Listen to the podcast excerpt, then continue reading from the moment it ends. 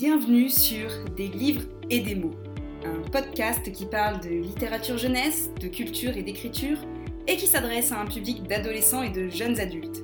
Un public qui en a assez d'entendre dire que la littérature jeunesse n'est pas de la vraie littérature. Ici, on oublie Maupassant, on relègue Balzac au placard, on laisse Proust avec ses madeleines et Zola dans sa mine, pour laisser entrer un peu de magie. On invite Pierre Bottero à boire un café, J. Caroline pour prendre le thé, et tous les auteurs qui nous ont fait rêver. Des auteurs qui nous ont aussi, peut-être, donné envie d'écrire à notre tour. Je m'appelle Caroline Peffer, je suis autrice et enseignante, et j'espère ici pouvoir partager avec vous ma passion pour la lecture et pour l'écriture. J'espère que ce podcast vous plaira et je vous souhaite dès lors une bonne écoute. Bonjour à toutes et à tous, bienvenue dans ce nouvel épisode de podcast. Donc aujourd'hui, euh, je reçois Chloé qui est à la fois autrice et éditrice euh, aux éditions Cœur de Lune. Donc il va venir nous présenter son parcours. Euh, donc déjà, merci beaucoup Chloé d'être présente. Ça me fait très plaisir de te recevoir. Et ce que je te propose dans un premier temps, ce serait ben, de te présenter. Voilà, tu peux dire ce que tu veux sur toi. La parole est à toi. Bah, merci aussi de m'avoir invité. Bonjour à tous. Alors, euh, je m'appelle Chloé Garcia. J'ai changé pour euh, mon nom d'artiste C. Garcia. Voilà, pour ceux qui, m'ont lu sous, ce nom.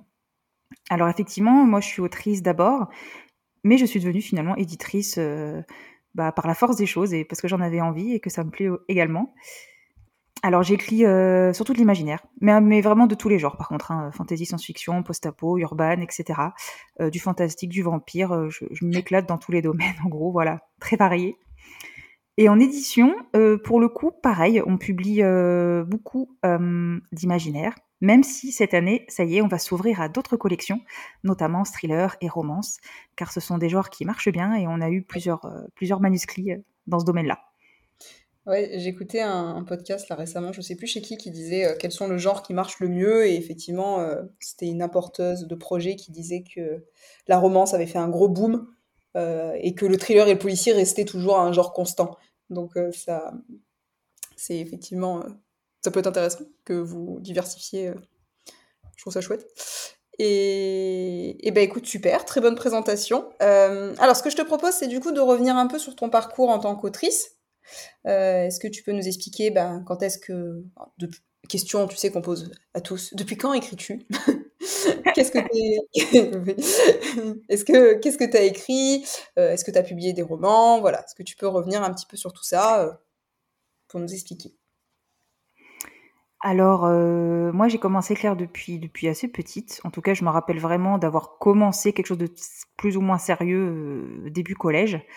Voilà, c'était euh, le début d'un roman. Un roman que j'ai fini 16 ans plus tard. Hein. donc, ça a été semé d'embûches. Hein, parce que bah, j'ai pris du temps déjà pour créer une histoire mature.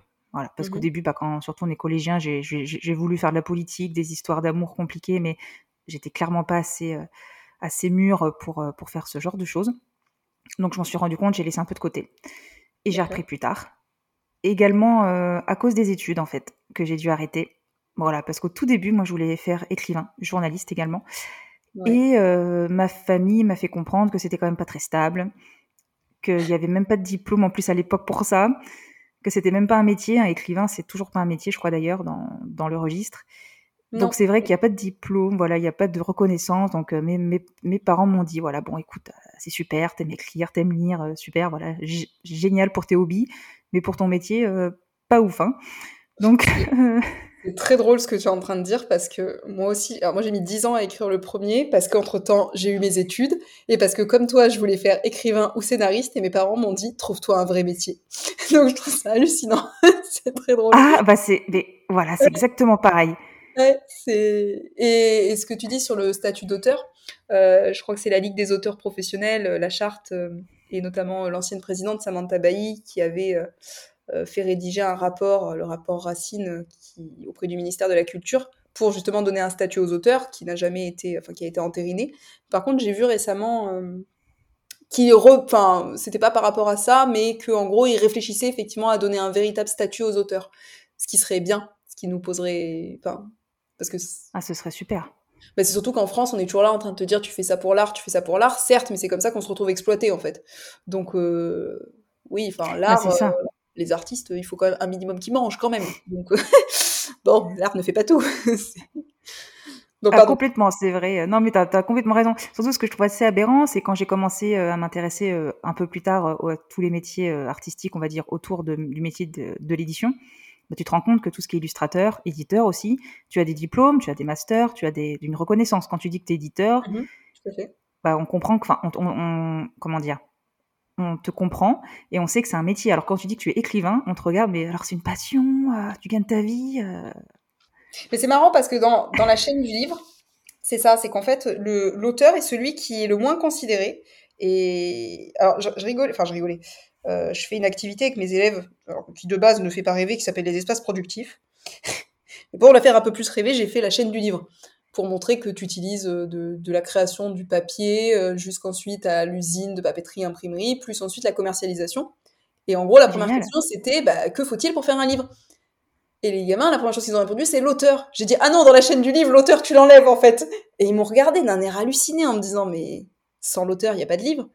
J'ai dit oui, mais l'auteur. Euh, oui, oui, oui, t'as raison, mais. Mais c'est pas celui qui est le plus considéré dans la chaîne du livre. C'est pas celui qui sera le mieux rémunéré, c'est pas celui qui. Donc ouais, c'est. Exactement. Quand même. Et c'est vrai que moi j'ai appris ça que récemment parce que bah, quand, quand tu es auteur, on va dire, tu t'intéresses pas du tout au pourcentage des plateformes, à comment marche vraiment la chaîne du livre en tant que telle finalement. Tu fais un peu confiance au système. Et là, du coup, depuis que je suis éditrice et que je commence à faire des contrats avec des grands magasins du style Fnac, Cultura, d'autres plateformes comme Amazon Marketplace, etc., c'est là que tu te rends compte que les pourcentages qu'ils prennent sont ahurissants, que tu peux même pas négocier en fait. Qu'on te fait comprendre, euh, nous on prend 40% du prix TTC Point barre. Ah oui, mais attendez, derrière, il faut que j'imprime le bouquin, que je l'envoie. Du coup, il me reste quoi 2 euros euh, Ça se passe comment Pour payer mon auteur Pour me payer moi aussi, peut-être accessoirement? Mais C'est vrai que c'est ahurissant. Mais non, mais ce qui est fou, c'est qu'au final, je me dis, c'est surtout l'éditeur euh, et l'auteur qui devrait être le plus rémunéré, pas le distributeur, tu vois. Et ça, mais ça, ça revient sur tout produit finalement quand tu réfléchis dans l'agriculture. Enfin, je fais un vrai parallèle qui n'a rien à voir. C'est vraiment mon cours des espaces productifs qui me perturbe. Euh, c'est parce que je travaille aussi sur les bouteilles de lait. Et les bouteilles de lait, c'est pareil. Le pauvre petit agriculteur qui, qui prélève son lait avec ses vaches, en fait, il touche rien. Il est mis sur de l'ordre de quelques centimes, quoi. C'est c'est fou en fait euh, qu'on laisse des gens dans la précarité comme ça alors que les distributeurs euh, s'enrichissent. Euh, enfin, c'est hallucinant quand même. je suis bien d'accord avec toi. Et en plus, moi, au tout début, euh, donc voilà, j'étais pas forcément au courant de, ces marges aussi importantes. Et quand je commençais à négocier sur des prix avec des libraires euh, de certaines régions, dans lesquelles j'avais des auteurs que j'avais édités, ils commençaient à me dire oui, oui, mais vous comprenez, mais si on ne prend pas telle marge, bah non, on peut pas vivre. Et bah moi, je leur répondais, bah écoutez, moi, mon auteur, faut bien aussi qu'il gagne un petit peu quand il écrit. Enfin, et ils voulaient pas l'entendre. Hein. Pour eux, c'était logique que ce soit eux qui vivent plutôt que les auteurs. Donc c'est vrai que c'est assez étrange comme système. Mais euh, ça me fait aussi penser, euh, hier, euh, j'ai eu au téléphone un, un éditeur qui m'a appelé pour que je fasse, pour que je rédige un essai en fait vis-à-vis de mes, mes, travaux de recherche en histoire. et il m'explique que dans sa maison d'édition, c'est 3% de droits d'auteur qu'il rémunère à partir du 501e exemplaire vendu. Ouais, non, mais du coup, je dis, vous vous doutez bien que je vais pas signer chez vous. Il me dit, oui, mais bon, euh, quand même, vous, moi, je vous assure que vous aurez un livre. Je dis, d'accord, mais je veux dire, je touche rien sur votre livre. Alors, il me dit, non, mais euh, ça, c'est pas grave, vous savez, enfin, vous êtes un auteur. Je lui dis, bah oui, justement, mon art vaut un prix quand même. Excusez-moi d'être mercantile, monsieur. Je lui dis, mais ça va pas bien, là. Hein. Je dis, c'est pas gratuit non plus. Hein. Tu, tu, vois, c'était genre, mais estimez-vous heureux, on vous imprime un livre? Euh. Non. Enfin, surtout que toi, tu vas gagner une marge monumentale derrière. Donc, je, hallucinant. Hallucinant. Je... Alors là, oui, je m'y attendais pas déjà. Le pourcentage de droit d'auteur est faible. non, mais. À partir du 500e exemplaire, euh, bon. Je l'avais jamais entendu. Franchement, de tout, j'avais jamais entendu. Alors, il m'expliquait qu'un essai, ça se vend très mal. J'étais là, oui, donc du coup, en fait, avant que j'en ai vendu 501, on est d'accord, ce sera. Donc, euh, non, non, c'était, c'était assez loufoque comme conversation. Et puis, et il me dit, euh, enfin, il me dit, ouais, mais vous, les auteurs, je lui dis, mais quoi, les auteurs il me dit oui, mais bon, on parle pas de la même chose. Vous parlez art, nous on parle argent. J'ai dit bah justement, Justement, monsieur. Justement, il y a bien un problème, on est d'accord. Mais je pense qu'il t'attendait pas à ma réaction. Tu vois, comme il est venu me chercher, c'était gratifiant, j'imagine. Oui, certainement. Certainement. Merci. Manon Non. Non, mais c'est fou, en fait. Je trouve qu'il y a des gens, parce que je me dis, tu vois, il y a des personnes qui, effectivement, vont se laisser séduire par ce discours, de se dire, j'ai la chance d'avoir un bouquin publié, je l'aurais peut-être pas autre part. Tu vois? Et je alors, oui. Euh, ah mais complètement. Puis en plus, euh, alors je sais pas si toi ça t'est arrivé, mais moi je me suis fait avoir. Euh, du coup, voilà, moi j'ai commencé à écrire, on va dire jeune. Après j'ai tout arrêté. J'ai repris des concours de nouvelles pour vraiment finir des textes parce que c'est plus court et ça, ça, fait plaisir de vraiment terminer quelque chose. Et là j'ai commencé à m'intéresser à des éditeurs pour bah, pour des appels, pour des concours, pour des petits recueils anthologiques, etc. Et à un moment donné, j'ai voulu éditer mon propre recueil à moi, avec plusieurs de mes textes. Et c'est vrai que là, bah, je me suis fait avoir, hein, comme beaucoup, je pense. Je me suis fait éditer par un éditeur, on va dire, arnaque, hein, c'est-à-dire très peu de droits d'auteur. En fait, il ne corrigeait pas le livre, bien qu'il te, bien te dise qu'il te corrige. Donc, il restait plein de fautes. Du coup, moi, j'ai rien appris de spécial. Hein. Ils m'ont donné aucun conseil, aucun retour, rien du tout. La couverture était basique de chez basique, image libre de droit, pas très peu travaillée. Et donc euh, beaucoup de déceptions parce qu'en plus moi j'ai dû payer à l'époque voilà c'est parce que je me ah suis fait vraiment avoir euh, voilà c'est les premières fois je il faut jamais payer quand vous quand vous fait éditer mais moi je suis tombée dedans comme beaucoup.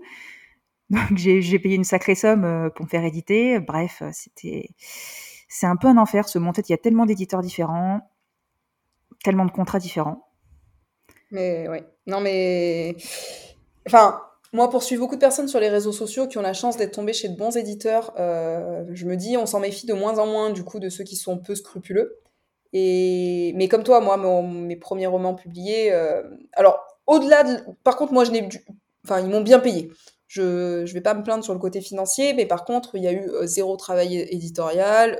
les photos, c'est du libre de droit pris sur Wikipédia. Enfin, voilà. Enfin, à un moment donné, on attend quand même un minimum de Enfin, je sais pas, moi je me dis en tant qu'auteur, ce que j'aime, c'est la relation avec l'éditeur, du travail éditorial. Si c'est euh, juste imprimer pour imprimer, euh, ben, on peut le faire en auto-édition et on... au moins le texte nous appartient. Donc. Euh, Exactement. Et alors là, moi, du coup, j'ai voulu assez tard, après toutes ces arnaques, on va dire, et du fait que j'ai compris que franchement, moi, je voulais m'auto-éditer, en fait. Mais en même temps, j'ai compris qu'il y avait quelques inconvénient d'être auto-édité. Donc j'ai voulu créer ma maison d'édition qui est en fait un mix entre les deux. Euh, pour expliquer, c'est qu'en fait, euh, Corde de Lune ne prend pas vos droits d'auteur, parce que moi j'y tiens beaucoup à ma liberté, parce que je médite moi-même. Donc je veux, en gros, enfin, je voulais que les contrats que j'écrivais euh, me plaisent à moi en tant qu'autrice. Donc j'ai vraiment travaillé sur un contrat, voilà, qui, si moi je devais le signer, je, je, voulais être heureuse de le signer. Donc en gros, c'est un contrat qui ne qui prend pas vos droits d'auteur, donc ça reste comme de l'auto-édition. C'est juste qu'on prend vos droits d'édition. Donc là, par contre, on est exclusif, c'est-à-dire que si vous voulez le faire vous-même en auto-édition, c'est pas possible à côté. Mhm. là, c'est plutôt logique. Mais par contre, voilà, on ne prend pas vos droits d'auteur. Donc, si un jour vous voulez traduire votre livre, faire un spin-off, euh, faire une série télé, faire euh, un dessin animé, euh, un dessin, un truc pour enfants, des dessins, bref, on s'en fiche. Vous ne, vous n'avez même pas besoin de nous en parler. Vous faites ce que vous voulez. Bon, après, c'est cool de le savoir, comme ça on peut aussi promouvoir vos autres projets bah, dessus, évidemment. Voilà. Mais en tout cas, voilà, moi, je ne gagne pas le, de, de royalties dessus. Euh, euh, vraiment, je, vous laisse tous vos droits. Moi, je trouve ça très important, la, liberté euh, sur les textes des auteurs. Et surtout, ce qu'on fait, nous, en fait, c'est qu'on partage en 50-50 les recettes. Donc, comme on n'a pas de droit d'auteur, il n'y a pas de on retrouve pas en fait ce terme dans les contrats, vu qu'il n'y a pas de droit d'auteur, on parle de recettes. C'est-à-dire que après impression des livres, envoi des livres, et paiement des, des, plateformes en fait. Il y a, il y a, toujours mhm. un petit paiement ou un petit pourcentage de prix sur les commandes sur certaines plateformes. Tout, euh, on, on, enlève tout ça. Et ce qui reste, en gros, on, on sépare en deux. Équitable. 50 éditeurs, 50% éditeurs, 50% auteurs. Oui, donc en fait, finalement, le, la distribution est moindre parce que même s'il y a un pourcentage qui est pris par les plateformes, elle n'est pas aussi importante que, j'imagine, euh, la grande distribution traditionnelle.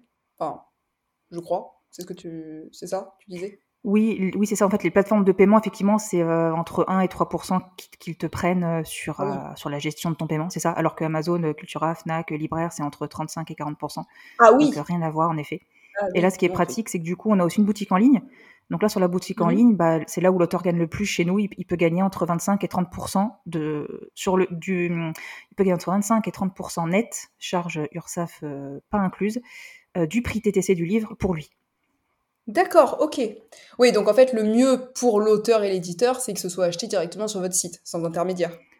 C'est ça, parce que là, du coup, bah, on paye vraiment pas du tout de droits de plateforme. Parce qu'en gros, bah, si c'est payé sur Amazon, vous perdez 40%. Euh, euh, les libraires, c'est plutôt 30-35%. Fnac, c'est pareil. Cultura également. Donc c'est vrai que c'est sur notre boutique en ligne. C'est aussi pourquoi euh, moi, j'ai voulu la clé très rapidement. Parce que j'ai commencé à regarder vraiment tout ce que les plateformes prenaient. C'était juste improbable. Alors que là, en gros, sur la boutique en ligne, je passe juste une commande à mon imprimeur. Donc en gros, bah, j'enlève le prix de l'impression du livre, j'enlève le prix de l'envoi pour le client. J'enlève le prix euh, de toutes les plateformes de paiement dont on a parlé, c'est tout ce qui est carte bleue, PayPal, etc. Il y a toujours entre 1 et 3% de prix. Et après coup, bah voilà, on divise en deux. D'accord, ok. Et, de donc du coup, ce que j'entends, c'est que ça reste quand même de l'impression à la demande, c'est ça? Ça, donc ça veut dire oui, c'est ça. Tu peux aller en librairie demander le livre, ils peuvent le commander. Oui, tout à fait, parce qu'en fait, moi, je, alors j'ai, envie qu'on soit référencé partout. Donc, en fait, je paye un abonnement à Dilicom, peut-être que tu connais, du coup, je pense. Euh, alors, Dilicom, c'est la, c'est une plateforme de référencement libraire. Ouais, c'est un peu, c'est le concurrent d'Electre.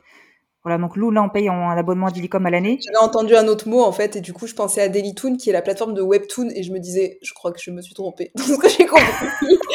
je suis bien sûre que j'ai compris la bonne chose. Effectivement, c'est encore autre chose. Je connais aussi, mais c'est pas pareil.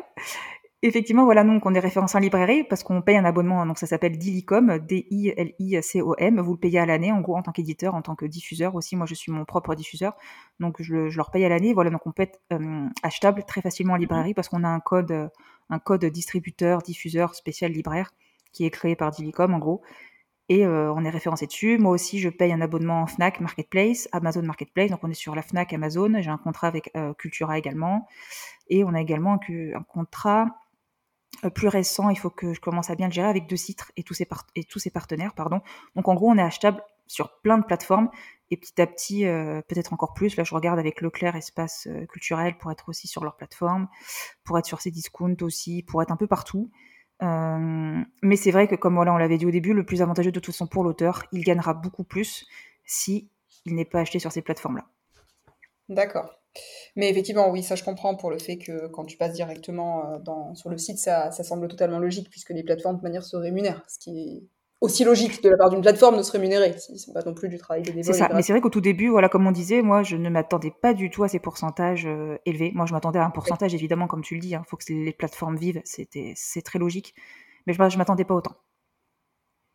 Ouais, mais je pense qu'on s'imagine pas effectivement combien euh, le distributeur prend. Et c'est là où je trouve que c'est des. Enfin, c'est là où ça devient hallucinant en fait, parce que ceux qui participent à la création de l'œuvre, les créateurs sont finalement toujours les moins bien rémunérés parce qu'on va t'expliquer que l'acte de création, c'est de l'art et patati et patata. Et euh, je, ne sais pas, en fait, pourquoi il y a cette espèce de... Bah, parce qu'ils sont en, ils sont en force dans, dans la distribution, mais ça, ça, donne un système qui est assez particulier quand même. Hein. Enfin, c'est bah, ça, Tout à fait. Puis c'est vrai que tu te dis finalement, si un jour, euh, si un jour les auteurs arrêtent d'écrire, beaucoup d'auteurs arrêtent d'écrire parce qu'ils ne peuvent, parce qu'ils n'ont plus le temps. Si par exemple, je sais pas, la vie augmente encore plus, qu'il faut qu'on travaille à côté, euh, ce qui arrive, hein, ce qui est le cas de beaucoup d'auteurs, hein, et beaucoup d'éditeurs aussi comme ça. Donc, euh, si tu te dis finalement, tu as moins de temps pour écrire, donc moins de temps pour créer, bah, du coup, il y a moins de choses qui peuvent sortir en librairie, qui peuvent être achetées là-bas. Oh, t'inquiète pas, il y a les IA qui arrivent. Ah, c'est vrai que ça, c'est un peu un autre problème. Euh, après, je me dis qu'on va, on va dire qu'il y a plusieurs parties, parce que pour travailler avec des graphistes, certains, pour baisser en prix, gagner un peu de temps, ils, commencent avec une, image d'une IA, mais après, il la modifie 50%. Bon. Oui. Ça, ça s'entend. Ça, je comprends que. Et puis même, je pense qu'il y a quand même des opportunités offertes par l'IA. Il ne s'agit pas de dire que l'IA euh, tout, à fait non plus.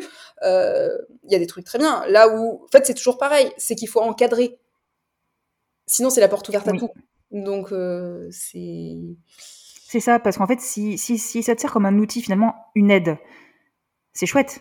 Mm. Mais, si, mais si ça fait 100% de ton travail, là. Bah, euh, c'est-à-dire que, que, par exemple, que ça serve pour les recherches. Enfin, il y en a beaucoup qui décrivent ChatGPT. Je m'en sers pas personnellement, euh, parce que j'y pense pas en vrai.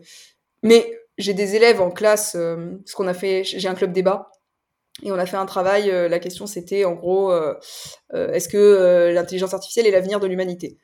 Et, et c'était très ah. drôle parce que, non mais c'était très drôle parce que les élèves, j'ai un groupe, c'est des petits génies, et ils m'ont regardé, ils m'ont dit, bah on va poser la question à ChatGPT. Et donc ils ont Et ChatGPT a dit non, on ne pourra pas être l'avenir parce que nous n'avons pas d'émotions comme les humains. C'était trop mignon. ah, c'est incroyable, j'adore. Incroyable, j'ai trouvé ça trop fou. Et j'aurais pas pensé à demander à l'IA, tu vois, ce qu'elle en pensait. J'ai trouvé ça génial comme idée. Mais c'est vrai qu'on se rend pas compte, on doit pas être de la bonne génération parce que moi, ça me vient pas du tout non plus à l'esprit d'utiliser une IA. Mais euh, les jeunes d'aujourd'hui, ouais, c'est beaucoup plus instinctif, quoi. Ouais, ouais, bah, après, c'est bien parce qu'ils nous apprennent des choses aussi. Comme ça, ça. Exactement. Non, mais c'est ça, comme tu disais, il faut faire la part des choses, il faut que ce soit bien encadré, parce que forcément, ce sont des outils, donc euh, ça, ça peut t'aider. Comme dans la vie, hein, on a inventé le lave-linge, le sèche-linge, etc. ce sont des outils super qui nous aident. Voilà.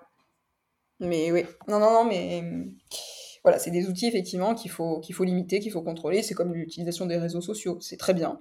C'est un outil, il faut pas que l'outil te contrôle. Exactement. Et, et, du coup, pour revenir, euh, alors, euh, pour revenir plus euh, précisément sur, sur tes publications à toi, est-ce que, est-ce que tu pourrais ou tu aurais envie éventuellement de nous parler d'un, d'un ou plusieurs de tes romans que tu as écrit, euh, publié peut-être dans ta maison d'édition ou ailleurs? Je ne sais pas si tu en avais publié. Enfin, tu me disais que tu en avais publié ailleurs avant en off. Mais je ne sais pas si du coup tu as récupéré tes droits depuis ou je ne sais pas. Voilà. Est-ce que tu aurais envie d'en parler La parole est à toi. Alors, euh, pour tout dire, du coup, euh, j'ai quasiment récupéré tous mes droits de tous mes anciens livres édités ailleurs. Il en reste plus qu'un, que logiquement je récupère dans les trois mois. Ah bah, donc, alléluia. voilà, après trois ans d'attente, donc on y est, quoi. C'était. Ouais, c'est vrai que c'était long parce que pareil, euh, l'éditeur ne voulait pas couper le contrat sous, euh, sous aucune raison. Mais voilà, bref, on, on y arrive, c'est l'essentiel. Donc là, j'ai quasiment tout récupéré. en général, c'est tout. c'est vrai. Oui, c'est vrai qu'à part ça, je vois pas en fait. Ah, mais je, pense qu'une grande partie, c'est ça. Hein. C'est juste, tu vois, l'espèce de pression de se dire c'est moi qui ai raison, point. Et... Mais c'est triste parce que bon, au final, qu'est-ce qu'il a euh, comme intérêt de le garder? Bah, c'est ça, surtout qu'en plus, en plus, du coup, c'était un premier tome d'une saga. Je, je, lui avais dit que du coup, bah, je ne publierai jamais la suite chez lui, donc euh, ça ne sert à rien. Ouais, non, mais je, pense que vraiment, c'est une question juste de dire non, pour pouvoir dire non et être en position de force pour certains. Tu vois, ça, c'est l'impression que oui. ça Oui, ça leur fait plaisir. Donc voilà, celui-là, je vais enfin le récupérer. Donc c'est le premier roman que j'ai terminé, c'est le fameux que j'avais commencé au collège et que j'ai fini 16 ans plus tard. Donc c'est de la fantaisie euh, médiévale avec euh, un, un gros système de magie qui, critique euh, allègrement le capitalisme parce qu'en gros, il faut vous imaginer que vous naissez tous avec des genres de rouages en vous. Et plus vous avez d'argent, plus les mages qui doivent vous euh, déroger, voilà, c'est un terme, le, terme je l'ai pas encore inventé, mais il va arriver. Et en gros, voilà, les, mages qui doivent euh, vous débloquer ces rouages à l'intérieur de vous, mais il faut les payer. Donc plus vous avez d'argent, plus vous avez de droits sur, sur ces mages-là, et plus vous avez de pouvoir. Donc les héritiers, on imagine très bien les héritiers des, grandes familles, eux, ils ont quasiment accès à tout leur rouage interne. Euh, ceux qui, dirigent le royaume encore plus. Par contre, si vous êtes servant, euh, valet, paysan, vous avez un ou deux rouages activés, voire peut-être pas du tout, parce qu'on ne veut pas que vous utilisiez la magie. Donc voilà, je me suis amusée à créer un système euh, vraiment inégalitaire, euh, mais pour critiquer la société actuelle. Et également, j'y parle d'écologie, parce que notamment ceux qui ont le pouvoir et qui ont euh, accès à plein de flux magiques, voilà, ce sont des flux magiques qui sont disponibles dans, dans, la nature, sous plusieurs couleurs en mmh fait. Et du coup, bah, ceux qui ont beaucoup de rouages débloqués peuvent en appeler plein. Et t'en as certains qui aiment juste les appeler à eux pour les manger, hein, pour, pour se droguer avec. Voilà. Ah, ils les, voilà. Ils, les utilisent même pas pour lancer des sorts, c'est juste pour les avaler en eux, pour se sentir fort, euh, le temps que ça, ça s'évapore euh, par voie naturelle, quoi. Donc voilà, je me suis amusée à parler un peu d'un système vraiment bah, qui, qui ressemble à notre société, mais avec plus de magie. Après, il y a des conflits politiques, familiaux, des petits secrets. On retrouve des elfes un peu différents aussi, d'autres espèces que j'ai inventées. Et en gros, ça reflète vraiment ce que moi je veux faire en fantasy, même en science-fiction. J'aime m'écrire pour dénoncer des faits existants. Mmh donc ça tournera toujours autour d'un message. Et donc là, c'était mon premier roman sous le regard de l'Aria, dont la suite va sortir cette année, enfin. Ah, voilà, donc qui, merci, bah, qui critique vraiment ce, le système inégalitaire. Euh, voilà, donc ça m'a bien amusé de créer ça. Steampunk dans ce que tu. Les rouages, ça me fait penser à du steampunk en fait à chaque fois, mais.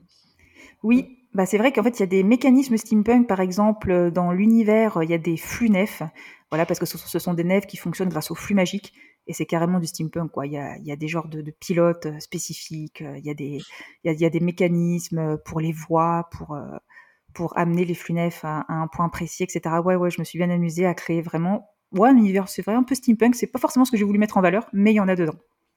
Oui, oui, parce que ce que, ce que tu disais avait l'air effectivement d'être plus sur de la SF euh, dystopie. Euh, sur, euh, Mais c'est le rouage en fait qui m'ont fait penser à, de la steampunk. Je, dès qu'on me dit rouage, t'as raison. C'est univers 9e, enfin voilà, ça. Ah, mais je comprends, c'est c'est exactement ça. Après, dans, dans celui-là, au début, je l'ai pensé fantasy médiévale, mais toi, petit à petit, bah, j'ai rajouté des, un petit peu, bah, un peu du steampunk finalement sans m'en apercevoir. J'apporte un peu plein de genres différents parce que j'aime bien, j'aime bien varier. Donc ça, c'était vraiment le premier. Donc la suite va sortir cette année, c'est chouette, voilà, enfin. Et euh, après, en fait, en même temps que je terminais ce premier roman, j'ai écrit beaucoup de nouvelles, comme je vous avais dit. J'ai participé à pas mal de concours, j'en ai gagné euh, plusieurs. Mais par contre, voilà, à un moment donné, je me suis dit qu'il fallait que je m'arrête parce qu'écrire des nouvelles, c'est cool. Mais ce qu'on disait un peu en off, c'est que bon, à un moment donné, tu as participé à des concours, t'en as gagné ou pas. Qu'est-ce que t'en fais au, bout d'un moment de ces nouvelles-là? T'en as plein euh, dans ton ordi. Bah, c'est ça qui est, c'est sympa. Bah, tu disais aussi, effectivement, c'est gratifiant de finir une nouvelle parce que tu finis. Donc, tu arrives assez rapidement, plus qu'un roman, au point final. Mais effectivement, tu te retrouves. Euh, euh, voilà, même. Enfin, encore une fois, ça fait écho à ce que tu dis parce que ben, moi, j'adore participer à des concours de nouvelles. Je trouve ça chouette parce que j'aime bien, tu vois, l'exercice. Et puis après, tu es là, tu dis, bon, t'en gagnes un ou deux quand t'en gagnes. Moi, j'en ai pas gagné personnellement. Mais, mais du coup, tu vois, à chaque fois, tu dis, bon, ben voilà, c'était sympa comme exercice. c'est dans mon ordinateur maintenant. non, mais c'est ça. Et donc, du coup, voilà, en même temps que je finissais le premier roman, que je galérais un peu parce que c'est vrai que je voulais mettre vraiment quelque chose de complexe, peut-être trop pour un premier roman, je me suis un peu euh, pris la tête. Donc voilà, j'ai écrit des nouvelles en même temps. Et à un moment donné, voilà, je me suis arrêtée de les écrire et je me suis dit, bon, là, j'en ai, j'en avais fait une quarantaine à peu près. Euh, ça suffisait largement. Donc je, les ai retravaillés et j'ai sorti en fait deux recueils de nouvelles, 15 et 15. Un qui est plus euh, sur la magie, la magie de la nature, la magie de la vie et de la musique, et un autre qui est sur, vraiment sur des, sur des mondes post-apo dystopiques. Donc celui-là, c'est Un monde pour demain, 15 nouvelles d'anticipation, et Un grain de magie, c'est 15 nouvelles fantastiques. Alors fantastique, c'est mmh. pour euh, les genres, parce qu'on a beaucoup de fantastique, fantasy, du merveilleux, il y a un petit peu de tous les genres, mais il y a quand même pas mal de fantastique dedans. Et euh, par contre, ce que j'ai fait en me rééditant, parce qu'à l'époque, ils s'étaient édités chez un autre éditeur avec qui ça se passait pas bien du tout. Donc là, je les ai réédités chez Corps de Lune et je les ai édités avec des, avec des dessins. C'est-à-dire que j'ai collaboré avec euh, ah. deux, illustrateurs. Et j'étais trop contente, voilà, parce que moi, j'aime beaucoup partager mes univers déjà. Bon, bah déjà, j'aime que qu'ils soient lus, hein, forcément. C'est, voilà, c'est ce qu'on aime toujours en tant qu'auteur, n'est-ce pas? C'est sûr. Et là, je voulais aussi faire autre chose. Je voulais les partager avec un graphiste, deux illustrateurs plutôt que des graphistes, là, pour le coup, et voir avec eux ce qu'ils pouvaient faire dessus. Donc, ils m'ont proposé, alors, pour un grain de magie, c'était avec Laura Orunac. C'est euh, son compte Insta, c'est Emiko la sorcière. Et en fait, avec elle, on a fait 16 dessins. Donc, il y a une nouvelle qui a deux dessins. Et avec euh, Un monde pour demain, l'anticipation, c'est avec LW Calographique qui est un dessinateur qui lui déteste euh, les machines. C'est pratique parce que moi, mon recueil critique, critique plutôt tout ça. Donc c'est assez drôle. Et lui, voilà, il dessine qu'à la main, qu'avec un crayon noir. Donc c'est que du noir et blanc, que des effets de, de, teintes et de nuances dans ces, dans ces eaux-là. Donc c'était vraiment intéressant. Et en gros, voilà, j'ai travaillé avec les deux. Et ce qui m'a franchement plu, c'est que les deux illustrateurs ont lu toutes les nouvelles. Et ils m'ont euh, ils m'ont fait des retours euh, parce qu'en fait, moi, j'avais donné aussi des idées de dessin par rapport aux nouvelles. Ils m'ont dit, alors oui, ton idée de dessin là, elle me plaît, mais j'y rajouterais bien ça, ça, ça, ça. Est-ce que ton personnage, on peut lui rajouter ça comme description? Donc, beaucoup d'échanges. Ce qui m'a amené, moi, à modifier mes descriptions de personnages, à modifier parfois même euh, mes descriptions de lieux, les visuels, etc. Parce que l'illustrateur avait une super idée, à rajouter un tatouage ici, peut-être une couronne comme ça, rajouter une fleur ici. Donc, trop intéressant et ça a amené à, on a du coup une trentaine de dessins euh, qui correspondent, je trouve, en tout cas bien à mes univers. Les graphistes se sont bien donnés, bien amusés. Mhm. Donc ça fait deux petits recueils sympas. Voilà. Mais, ouais, et puis là, je vois, parce que tu m'as envoyé euh, ton, le catalogue, euh, mais en plus, il y a le nom, je vois, de l'illustrateur qui est inscrit à chaque fois dans ce que tu m'as mis là. je vois écrit par, illustré par. je vois rarement sur un livre illustré par, à part à l'intérieur, si vraiment tu cherches et que tu t'y connais un peu le nom d'illustrateur apparaît pas forcément. Euh, apparaît pas forcément. Et ben en fait, euh, c'est vrai que moi ça ça m'importe beaucoup parce que déjà euh, ils ont pris des, ils ont fait, enfin ils ont travaillé pendant des mois donc c'est pas rien. ils se sont beaucoup impliqués. Et en fait moi de suite pour moi c'était clair qu'il fallait mettre leur nom devant. au début ils étaient, ils comprenaient pas.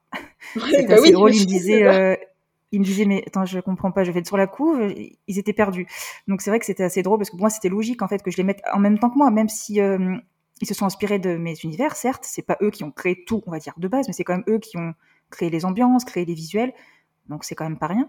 Oui mais c'est pas courant. Donc je pense que c'est ça c'est qui c'est pas courant c'est même euh, tellement pas courant que je crois que j'ai jamais vu en fait je dis ça mais à part si c'est un roman graphique tu vois rarement le nom de l'illustrateur sur la première de couverture ah bah écoute, tu vois, moi j'avoue que je m'en rendais pas compte, mais pour moi c'était logique. Et en fait, pour te dire aussi, niveau des droits, en fait là, c'est qu'on partage les droits équitables avec les illustrateurs. Donc à chaque vente, moi ce que je gagne, ils gagnent pareil en tant qu'auteur. D'accord, ok. Euh, voilà, ça, ça m'importait aussi, quoi. Il y a, on a passé beaucoup de temps dessus, donc euh, les droits, on va dire, d'auteur et d'illustrateur sont les mêmes. Euh, après, voilà, ça dépend aussi. parfois, je peux être amené à payer une partie des dessins en amont, etc. Ça, ça, ça dépend des contrats, mais en tout cas, sur la fin, ils ont tous les mêmes droits que moi. Donc euh, voilà, c'est pour ça aussi que je voulais vraiment partager avec eux la couverture. Et euh, avec Cœur de Lune, là, ce qu'on fait aussi, c'est qu'on fait une couverture brochée, une couverture reliée. Ok. Et la couverture brochée, euh, en fait, c'est du coup une couverture souple qui est souvent plus faite par un graphiste, donc plutôt motif d'image, motif de dessin. Alors que la couve reliée, c'est vraiment de l'illustration pure. Et là, notamment, bah, c'est les deux illustrateurs qui me l'ont faite. Donc la couve reliée, un grain de magie, c'était fait par l'illustratrice qui m'a fait tous les dessins. Et la couvre-lit d'un monde pour demain, c'était aussi fait par le dessinateur qui aime euh, travailler qu'avec du crayon noir. Et donc ça c'est chouette parce que du coup ils ont un peu plus que les dessins intérieurs, ils ont aussi une couverture à eux qu'ils ont créé eux-mêmes. En gros, je leur ai dit, je vous laisse carte blanche, tant qu'il y a le titre et le sous-titre et nos noms, euh, moi ça me va. Donc maintenant, euh, faites, faites-moi votre couf, quoi, ce qui vous plaît. Et c'était super beau. Moi j'ai quasiment rien retouché, je crois, avec eux. Non, mais c'est beau quand il y a une belle relation, effectivement, et, et quand l'illustrateur. Enfin, de toute manière, je pense que si tu. Enfin, à la base, euh, tu présentes bien ton histoire, tu. Enfin, il comprend vite. J'ai l'impression que les illustrateurs, quand même, ils captent assez rapidement hein, quand tu leur demandes de faire des dessins. Euh, ce que. Enfin, en tout cas, moi, à chaque fois que j'ai commandé des dessins, parce que je trouve que c'est quand même. Euh, bah, je sais pas, ça fait plaisir d'avoir ces, ces personnages. Enfin, je je, trouve toujours ça fou parce que j'ai quelques illustrations de mes personnages de mes romans et à chaque fois que je les vois, je suis là, oh mes enfants Ce qui est un peu bête parce que ce ne sont pas mes enfants. À part... Ah, mais moi je te suis là-dessus, hein. moi mes livres c'est ah, mes bébés donc euh, je, suis, je suis bien zinzin aussi là-dessus. mais oui, mais c'est ça, c'est que d'une certaine manière on a quand même un fort attachement à ces histoires. Euh... Enfin, je sais pas, c'est des personnages qui sortent de nous, c'est bon, c'est pas comme quand t'accouches d'un bébé, j'imagine. Je n'ai pas d'enfant, je ne peux pas en juger, mais je me dis quand même, c'est bah oui, ça vient de toi, donc. Euh... Ouais. puis les voir illustrés, je sais pas, je trouve que ça fait quelque chose. Euh, ça fait quelque chose en plus aussi. Puis comme tu dis, des fois l'illustrateur va penser à une chose auquel toi t'auras pas euh, au départ. Oui, t'auras pas euh, pensé. Ouais. C'est ça. Donc ça fait vraiment partager. Là, je me rappelle que, alors sur un dessin, est-ce que je vais m'en rappeler exactement? Oui, je crois que c'était l'illustratrice, par exemple, à un moment donné, parce qu'à l'intérieur du livre, en fait, donc il y a des illustrations, il y a des petits dessins aussi par nouvelle qui illustrent chaque nouvelle. Et à un moment donné, on réfléchissait un petit peu à des, objets représentatifs, et c'est là que certains objets, elle les a créés elle-même. Elle m'a dit, bah, écoute, moi je le vois bien euh, dans cette histoire-là. Euh, où est-ce qu'on peut l'insérer? Euh, Où est-ce qu'il peut être mis? Est-ce que c'est le héros machin qui le porte, etc. Donc il y avait plein de partages d'idées. Et c'est vrai que c'est ça qui me plaît le plus, moi, en tant qu'auteur, même éditeur, c'est que les univers vivent en fait à travers d'autres personnes. Ouais, et, et puis le fait d'avoir des dessins, je trouve que ça, ça donne une autre portée en fait à l'histoire ça te permet de te projeter encore plus loin dans l'imaginaire. Je trouve que c'est super. Euh. Là, je suis, je suis en train de regarder sur ton fichier, euh, c'est euh, Un monde pour demain, le, celle qui est en noir et blanc. Qui fait, oui, t'as vu ce qu'il dessine? Il, il, fait que du noir et blanc. C'est incroyable, elle est trop belle. en plus, on dirait la, la Terre, mais pas, pas la Terre exactement, avec un œil au milieu. C'est, je trouve qu'elle est fascinante. Elle a, je sais pas, elle accroche vraiment l'œil. J'aime beaucoup le noir et blanc. Après, je préfère le noir et blanc que la couleur, donc pour ça c'est personnel. Oui. Ah, moi, je comprends parce qu'en fait, ça dépend des illustrateurs, mais lui, il a un style. Bah, tiens, d'ailleurs, pour ton plaisir, je vais, je vais t'envoyer quelques dessins qu'il a fait, euh, celui où il a, il a, passé le plus de temps et qui sont mes préférés, en fait.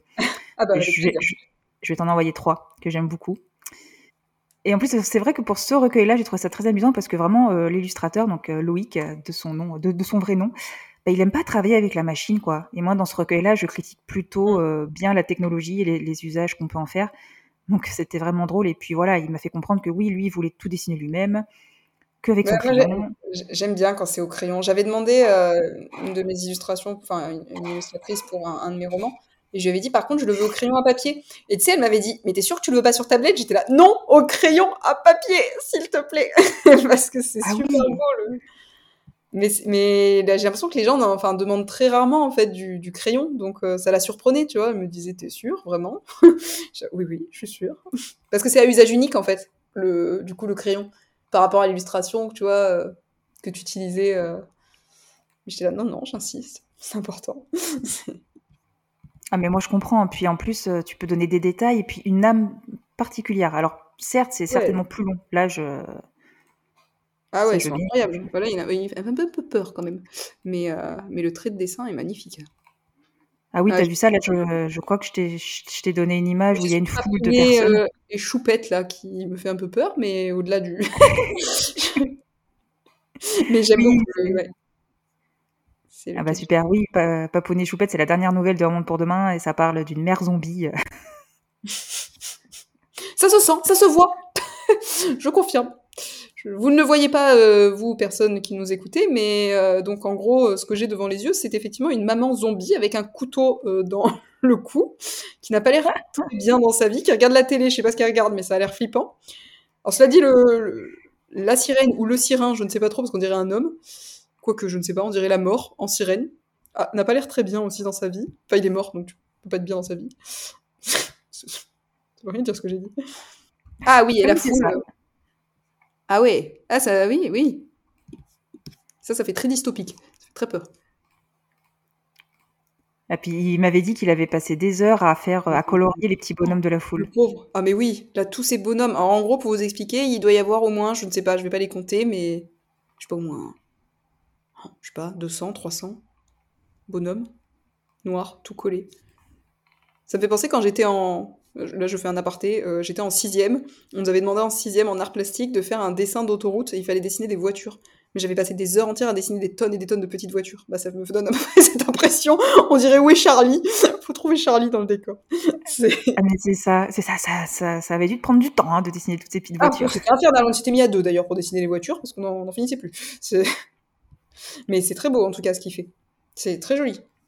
Il, euh, qu'est-ce que je veux dire euh, Il propose du coup des commissions Ou il travaille avec oui. des Oh non, je pense que tu peux y aller. Hein. Euh, tu lui demandes après, je sais pas s'il a le temps ou quoi, ça va dépendre de son emploi du temps, mais n'hésite pas, justement, ça me ferait plaisir qu'il puisse un peu gagner plus d'argent et faire peu plus de dessins. Alors, c'est LWK Lographique. Tu l'as dans la description, je crois, du. De, tu sais, de monde pour demain dans le livret du catalogue et tu as son nom ah d'artiste. Non, mais ouais, donc bah, je il a un trait euh, unique. Je mettrai son lien aussi, comme ça, euh, si jamais ça vous intéresse d'aller voir, euh, d'aller voir, ça peut être, ça peut être intéressant. Puis vraiment, c'est un trait qui est assez particulier, qui est, qui capte, qui capte l'attention en tout cas. Qui, c'est intrigant. Hein. Après, on aime ou on n'aime pas, ça c'est toujours particulier les dessins, hein. c'est propre à chacun, c'est comme l'art. chacun son style, hein, clairement. Oui, c'est ça. C'est qu'en fait, ce qui te plaît à toi peut ne pas plaire aux voisins. Ça. Mais ce qui est bien aussi, parce que ça veut dire que du coup, il y a plein de choses qui peuvent être faites par différentes personnes. Et ah oui, ça y est, j'ai trouvé son nom. Non, mais moi je trouve ça super bien. Je trouve ça super. Enfin, je trouve que le concept. Euh, alors, je t'avoue qu'en fait, quand j'étais j'étais allée regarder ta maison d'édition au départ, je comprenais. Enfin, je, comprenais parce que bien sûr c'est écrit dans la description comment vous fonctionniez. Mais au départ, j'avais du mal à me représenter du coup si le livre était disponible ensuite euh, en impression, enfin si on pouvait le commander en librairie, si du coup c'était que sur le site. Tu vois, j'avais du mal à voir. Et là, je trouve que en fait c'est très clair ce que tu expliques. Euh, et, euh, et j'avais bien noté qu'effectivement, il y avait quand même le fait de garder ses droits. Euh, parce que c'est vrai que c'est une chose, on en parlait aussi en off en début du podcast, euh, sur lequel on fait pas forcément attention. Enfin, on fait pas forcément attention. Je pense qu'on est, on le sait. Mais hmm. les contradictions classiques, c'est du vous cédez vos droits. Alors, on va dire contradiction classique dans les grosses maisons d'édition. Dans les petites maisons d'édition, un peu moins. Parfois, c'est plus euh, sous deux ans, trois ans, quatre ans, reconductible.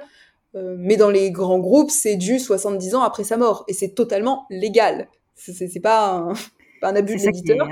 C'est ça qui est, c'est légal en fait dans, dans, le code de la propriété intellectuelle. Et c'est incroyable quand même de se dire 70 ans après sa mort. Enfin,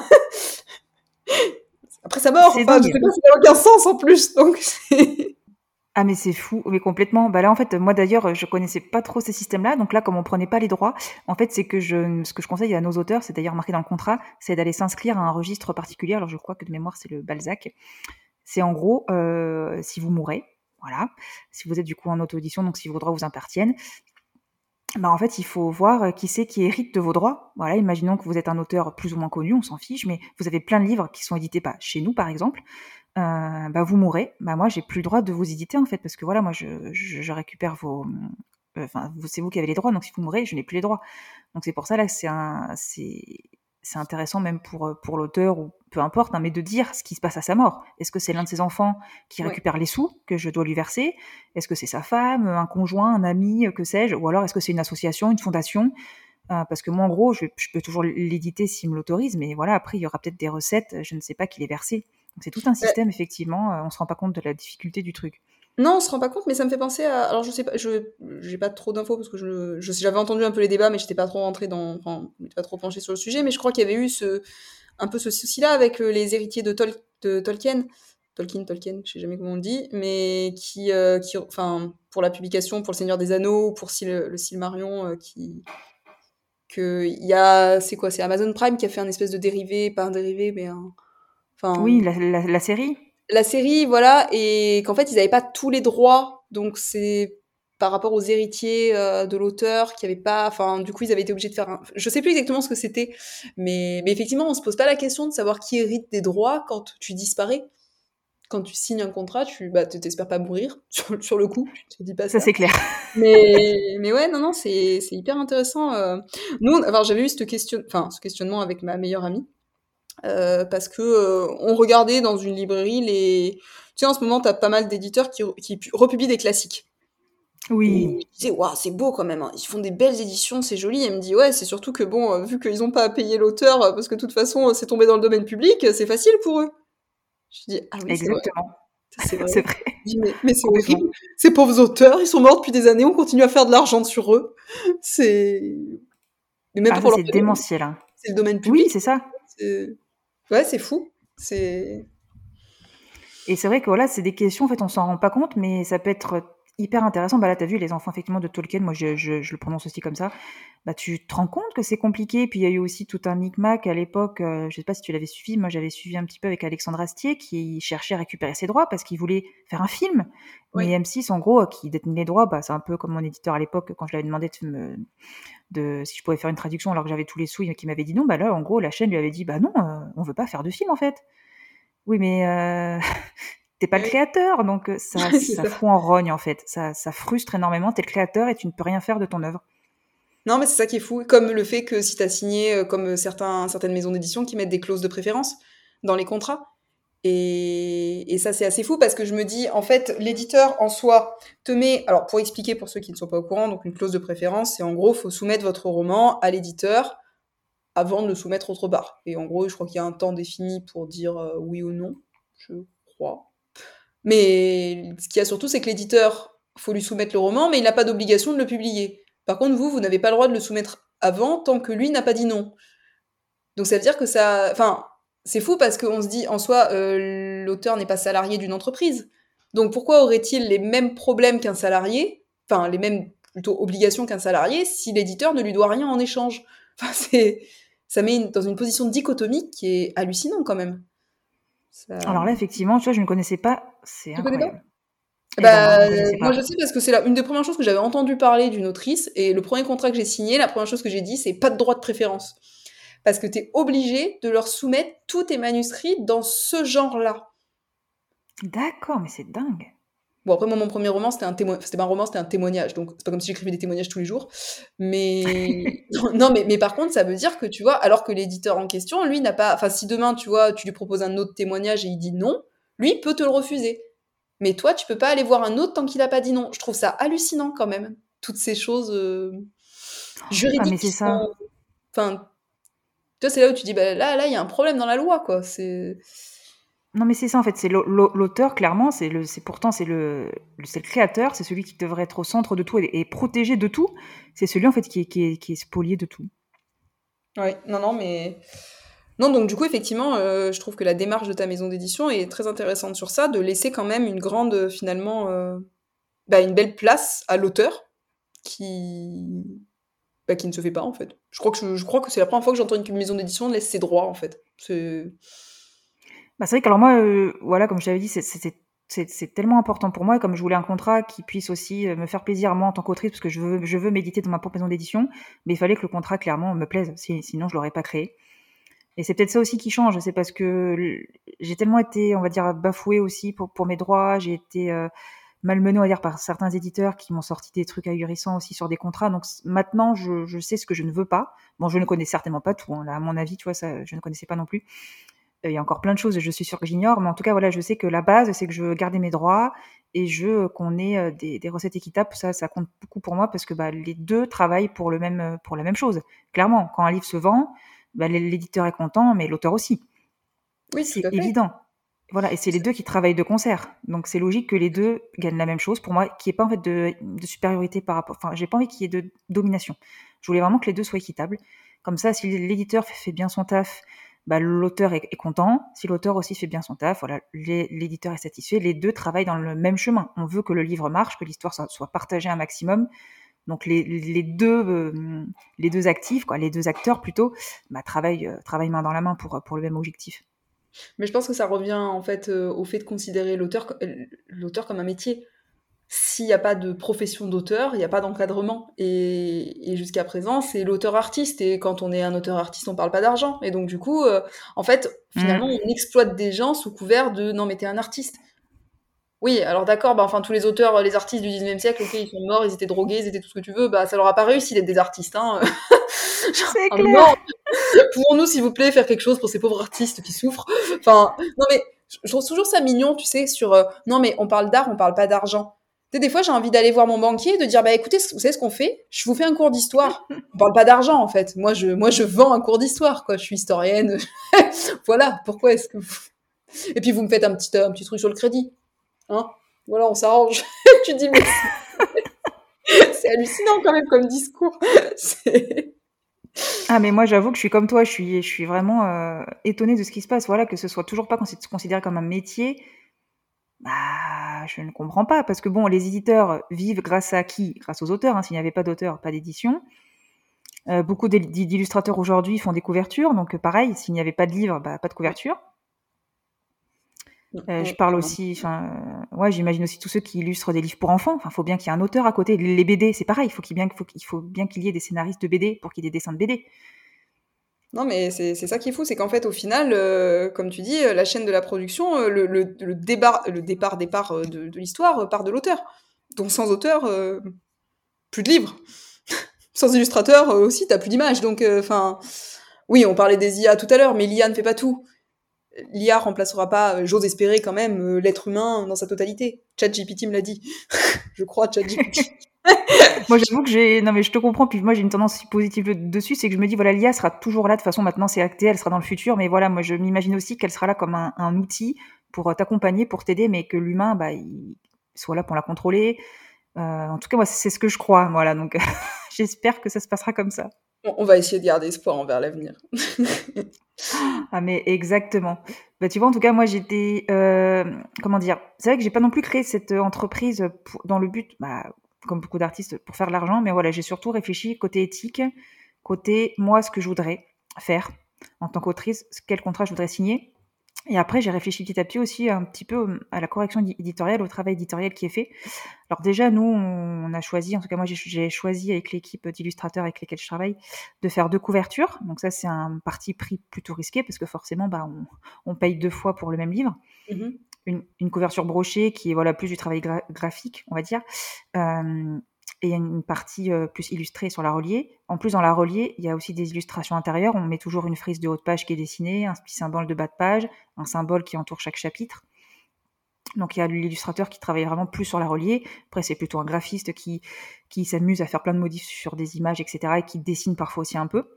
Donc on a voulu voilà faire ça pour vraiment mettre le livre en avant aussi, pour que ça touche plusieurs, euh, plusieurs publics et que ça plaise aux auteurs. Parce que je trouve ça tellement cool d'avoir euh, deux couves pour un livre, ça, ça enrichit ton univers et en plus les couves en général elles sont complémentaires. Euh, par exemple, un vrai objet d'art en fait. Au-delà du texte, un vrai objet d'art avec le livre en lui-même là dans ce que tu décris. Mais exactement, parce que moi je trouve ce qui est important, et aujourd'hui de toute façon on le ressent vachement, je pense que tu diras pas le contraire, c'est qu'aujourd'hui le livre, euh, ça devient un objet d'art quand tu vois tout ce qui est maintenant jaspage, décoration intérieure, voilà, les reliefs, le soft touch. il y a plein d'effets de couverture maintenant qui sont mis en place et c'est trop important. Donc nous, à la demande, on peut pas tout faire ce qu'on veut, mais on peut au moins mettre des dessins dedans. On peut mettre de jolies décorations. Donc ça, on se le permet, on se fait plaisir. On peut faire de jolies couvertures aussi. Et euh, justement, en fait, euh, ah vas-y, vas-y, pardon. Non, non, j'allais dire, je réfléchissais sur le fait qu'effectivement, on dit toujours, euh, faut pas juger un livre à sa couverture. Certes, je suis d'accord. D'un autre côté, c'est ce qui déclenche quand même l'acte d'achat, hein, la couverture. Hein. C'est parce que c'est joli. on est une société de l'image, hein, enfin, d'autant plus aujourd'hui. C'est bah, c'est ça exactement, c'est vrai que enfin, même si moi aussi j'ai envie de croire que les apparences comptent pas, voilà, faut pas se leurrer quoi, c'est ça compte beaucoup. Donc là c'est je pense que quand tu ouvres un livre aussi tu aimes bien avoir peut-être passé quelques dessins. S'il y en a, c'est chouette. Ça permet d'avoir un support, un contenant, quand même plus beau, plus agréable à l'œil. Euh, donc c'est vrai que ça, en fait aussi moi je voulais faire que la reliée, parce qu'une reliée en fait de base à l'impression elle coûte beaucoup plus cher. Parce que les pages sont reliées par des, par des morceaux de tissu, donc il y a des processus d'impression différents. En plus la couverture est dure par rapport à une brochée qui est souple. Donc en fait de base de toute façon imprimer un relié c'est quasiment le double d'une brochée. Et dans ma tête je me disais waouh ça coûte cher à l'impression donc ça veut dire que le prix de vente sera forcément plus élevé. Et euh, moi, je voulais pas que ce soit juste une reliée qui reprenne la brochée, c'est-à-dire qui reprenne la même couve, qui reprenne la même maquette. Je voulais vraiment un truc complètement un objet différent. Donc là, du coup, couverture différente, dessin à l'intérieur, maquettage différent. Donc ça fait double, double travail pour un éditeur, enfin pour moi, du coup, qui fait le maquettage, parce qu'on doit faire deux maquettes par livre. Euh, certes, ça fait deux fois plus de travail, mais voilà, ça fait deux livres différents euh, pour deux publics complètement différents. Donc comme ça, ceux qui veulent mettre un plus petit prix, bah, ils auront quand même le bouquin qualitatif. Mais ceux qui veulent des dessins, euh, bah, en fait, parce qu'on paye aussi l'illustrateur, hein, qui, dessine à l'intérieur, donc forcément le prix est déjà plus élevé, et parce que de base, bah ouais, une couverture dure reliée, de toute façon, on n'a pas le choix, l'impression, c'est déjà plus cher. Oui, non, mais ça, oui, ça j'avais entendu effectivement que les coûts d'impression pour le relier c'était énorme et que le délai aussi d'impression était plus élevé, il me semble, que pour du brochet, pour le temps euh, que ça soit livré. Je, crois que c'est, je sais plus qui m'a dit ça la dernière fois. Oh, oui, c'est exact, ça... non, tu sais ça exactement. C'est un peu plus long. Euh, mais c'est vrai que voilà, nous, on est parti sur ce parti pris-là. Donc voilà, double couverture. Et du coup, au travail éditorial, j'en ai pas trop parlé. Alors moi, je suis euh, perfectionniste à souhait. Et en gros, les corrections, on prend, on prend, on prend notre temps. Donc en fait, moi, je suis la correctrice principale. Et après, je suis suivie euh, par deux correctrices qui me relisent surtout et qui se relisent elles-mêmes du coup, parce qu'on n'est pas parfait. On a toujours, enfin, il y a des choses qu'on oublie quand vous travaillez des heures et des heures, des semaines, des mois sur un même manuscrit. Il y a des choses que vous ne voyez plus. Euh, donc en gros, nous on corrige bah, les répétitions, on fait, on, fait notre maximum, hein, bien sûr, et il en restera toujours. On corrige forcément les fautes classiques. Après, on est là pour aussi euh, enrichir l'histoire, donc regarder tout ce qui est cohérence, incohérence, réalisme des personnages, des personnalités. Ça m'est arrivé parfois de rajouter euh, des petits passages avec l'auteur, donc c'est toujours en, relation avec l'auteur vu que c'est lui qui a les droits. Mmh Chaque étape, c'est lui qui valide. Hein. Par exemple, moi je fais les corrections, je lui mets en jaune, je lui mets avec des commentaires, des révisions, donc il sait exactement ce qui est modifié. Et lui, il me dit, bah oui, je valide ça, bah non, là, je préférerais mettre un autre verbe, ok, ben on change. Ou alors là, c'est bien ce que tu as rajouté, mais justement, j'ai réfléchi, peut-être que je voudrais rajouter encore un truc derrière. Ok, donc on réécrit ensemble. C'est un partage qui peut durer plus ou moins longtemps, selon les échanges. Et ça me plaît parce qu'en général, ils sont contents du travail qui est fait. Ça leur donne une autre vision, leur œuvre. Et là, tout de suite, je. En fait, on sent, par exemple, à un moment donné, j'ai travaillé avec une autrice, surtout pour les répétitions. Et ce qui était drôle, c'est que dans son retour derrière, elle en avait trouvé d'autres encore. Donc en fait, je pense que quand tu, tu, fais, tu corriges des répétitions, tu dois en créer d'autres, si ça se trouve. Au quand, oui. Ah, mais complètement. Et justement, ce que j'ai trouvé drôle, c'est qu'à un moment donné, elle me disait qu'avant, cette correction, elle, faisait pas attention aux répétitions, et que maintenant, du coup, euh, elle va y faire vachement attention, et que j'ai déjà vu qu'elle avait fait attention dans notre partage, parce qu'elle avait vu que j'en avais fait aussi, donc c'était assez drôle, en fait, c'est que bah, ça leur, euh, ça, ouais, ça élève, on va dire, leur conscience de leur propre texte, parce que même moi, à l'époque où j'écrivais et que j'avais pas eu de retour d'éditeur, bah, je ne pouvais pas voir tous les défauts. Donc là, en fait, ce, ce que j'essaie moi de faire avec eux, c'est de leur conseiller. Ils prennent ce qu'ils veulent, mais je leur, je leur montre les répétitions qu'ils font, je leur montre aussi les verbes qu'ils utilisent beaucoup trop souvent à mon goût. Euh, typiquement des verbes comme venir, faire. Voilà, il y, a des auteurs qui les mettent beaucoup. Donc là, je leur, je, leur, souligne et je leur dis, écoutez, là, peut-être que mettre des synonymes, ça peut être sympa, etc. Donc on discute ensemble. Et puis on regarde aussi, voilà, pour euh, l'enrichissement du texte. Donc ça prend, ça peut prendre des mois. Ouais, mais c'est intéressant parce que comme tu dis, le truc c'est qu'en fait, euh, tant qu'on te l'a pas dit, que tu faisais telle faute, telle répétition, que tu avais telle manie d'écrire, c'est difficile de le voir soi-même. Exact.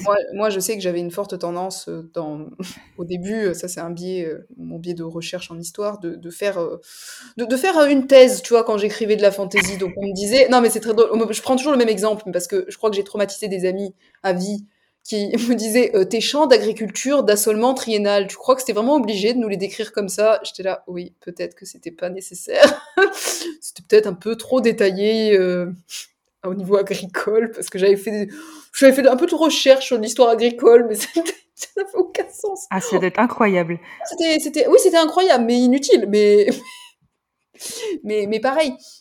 Euh, pour les fautes d'orthographe, j'ai une copine qui relit mes, mes écrits pour les fautes.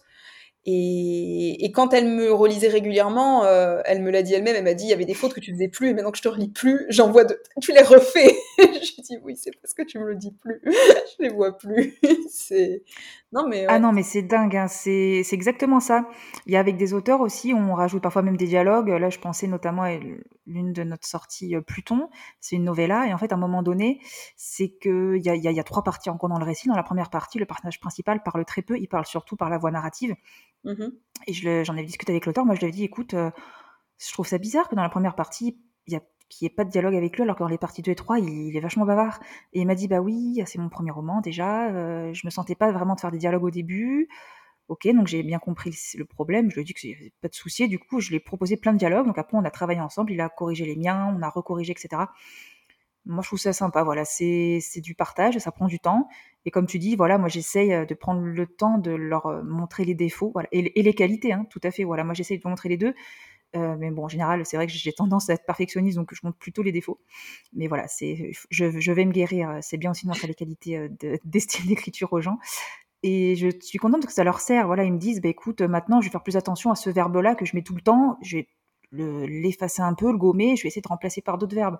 Après, voilà, ils prennent, ils prennent pas. Je sais qu'il y a des conseils qui prendront pas tous, il n'y a pas de souci. Parce qu'il y, a des styles aussi, il faut que les gens gardent leur style, c'est important. Mais en tout cas, moi, je donne les conseils, ils font ce qu'ils veulent, ils valident ou pas. Euh, et donc ça, c'est cool. Ça fait un vrai partage et ça fait aussi que moi, je suis force conseillère. J'ai pas envie d'être de, d'être en, force de domination ou de, de, de, les contraindre, en fait. Et donc c'est aussi ça que je voulais instaurer, quoi. C'est vraiment un partage euh, équitable de tu me donnes des retours, je t'en fais aussi. Et petit à petit, bah, de toute façon, on travaille tous pour que l'œuvre soit encore plus belle, quoi. Donc euh, oui, c'est ça. C'est chouette d'avoir un, partage équitable et c'est le fruit d'une collaboration. Et c'est ça que je trouve qui est un peu dommage dans certains éditeurs qui effectivement ne parlent pas de collaboration, parlent plus effectivement d'un rapport très hiérarchique. et, et c'est marrant parce que moi, je me passe beaucoup sur mes premières publications euh, où c'était vraiment, tu vois, il y a même des moments donnés, je me suis dit, mais pourquoi vous avez publié mon texte? Je ne sais même pas si vous l'appréciez, mon texte, puisque je, je n'ai eu aucun retour à part de la correction, mais correction de forme, pas correction de fond. Et comment tu peux savoir Enfin, tu vois, après, j'ai eu des gens qui ont lu le texte, qui m'ont dit, ah bah là, euh, on aurait voulu plus de. Bah ouais, ben peut-être, mais je le savais pas parce qu'on me l'a pas dit.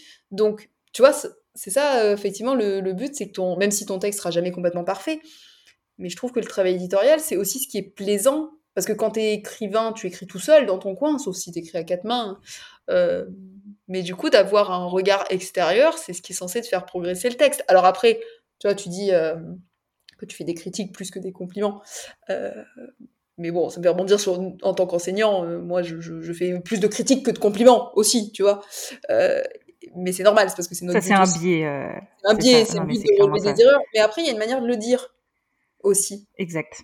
Et il y a des gens, ils n'ont pas l'arrêt la manière de dire les choses. et il y a des gens, ils te le diront, et tu sens que même si c'est une critique, enfin, une critique, ça n'a pas pour objectif de t'enfoncer normalement. Une critique, c'est pour la progression de l'esprit. C'est pas censé être. Euh, c'est ça.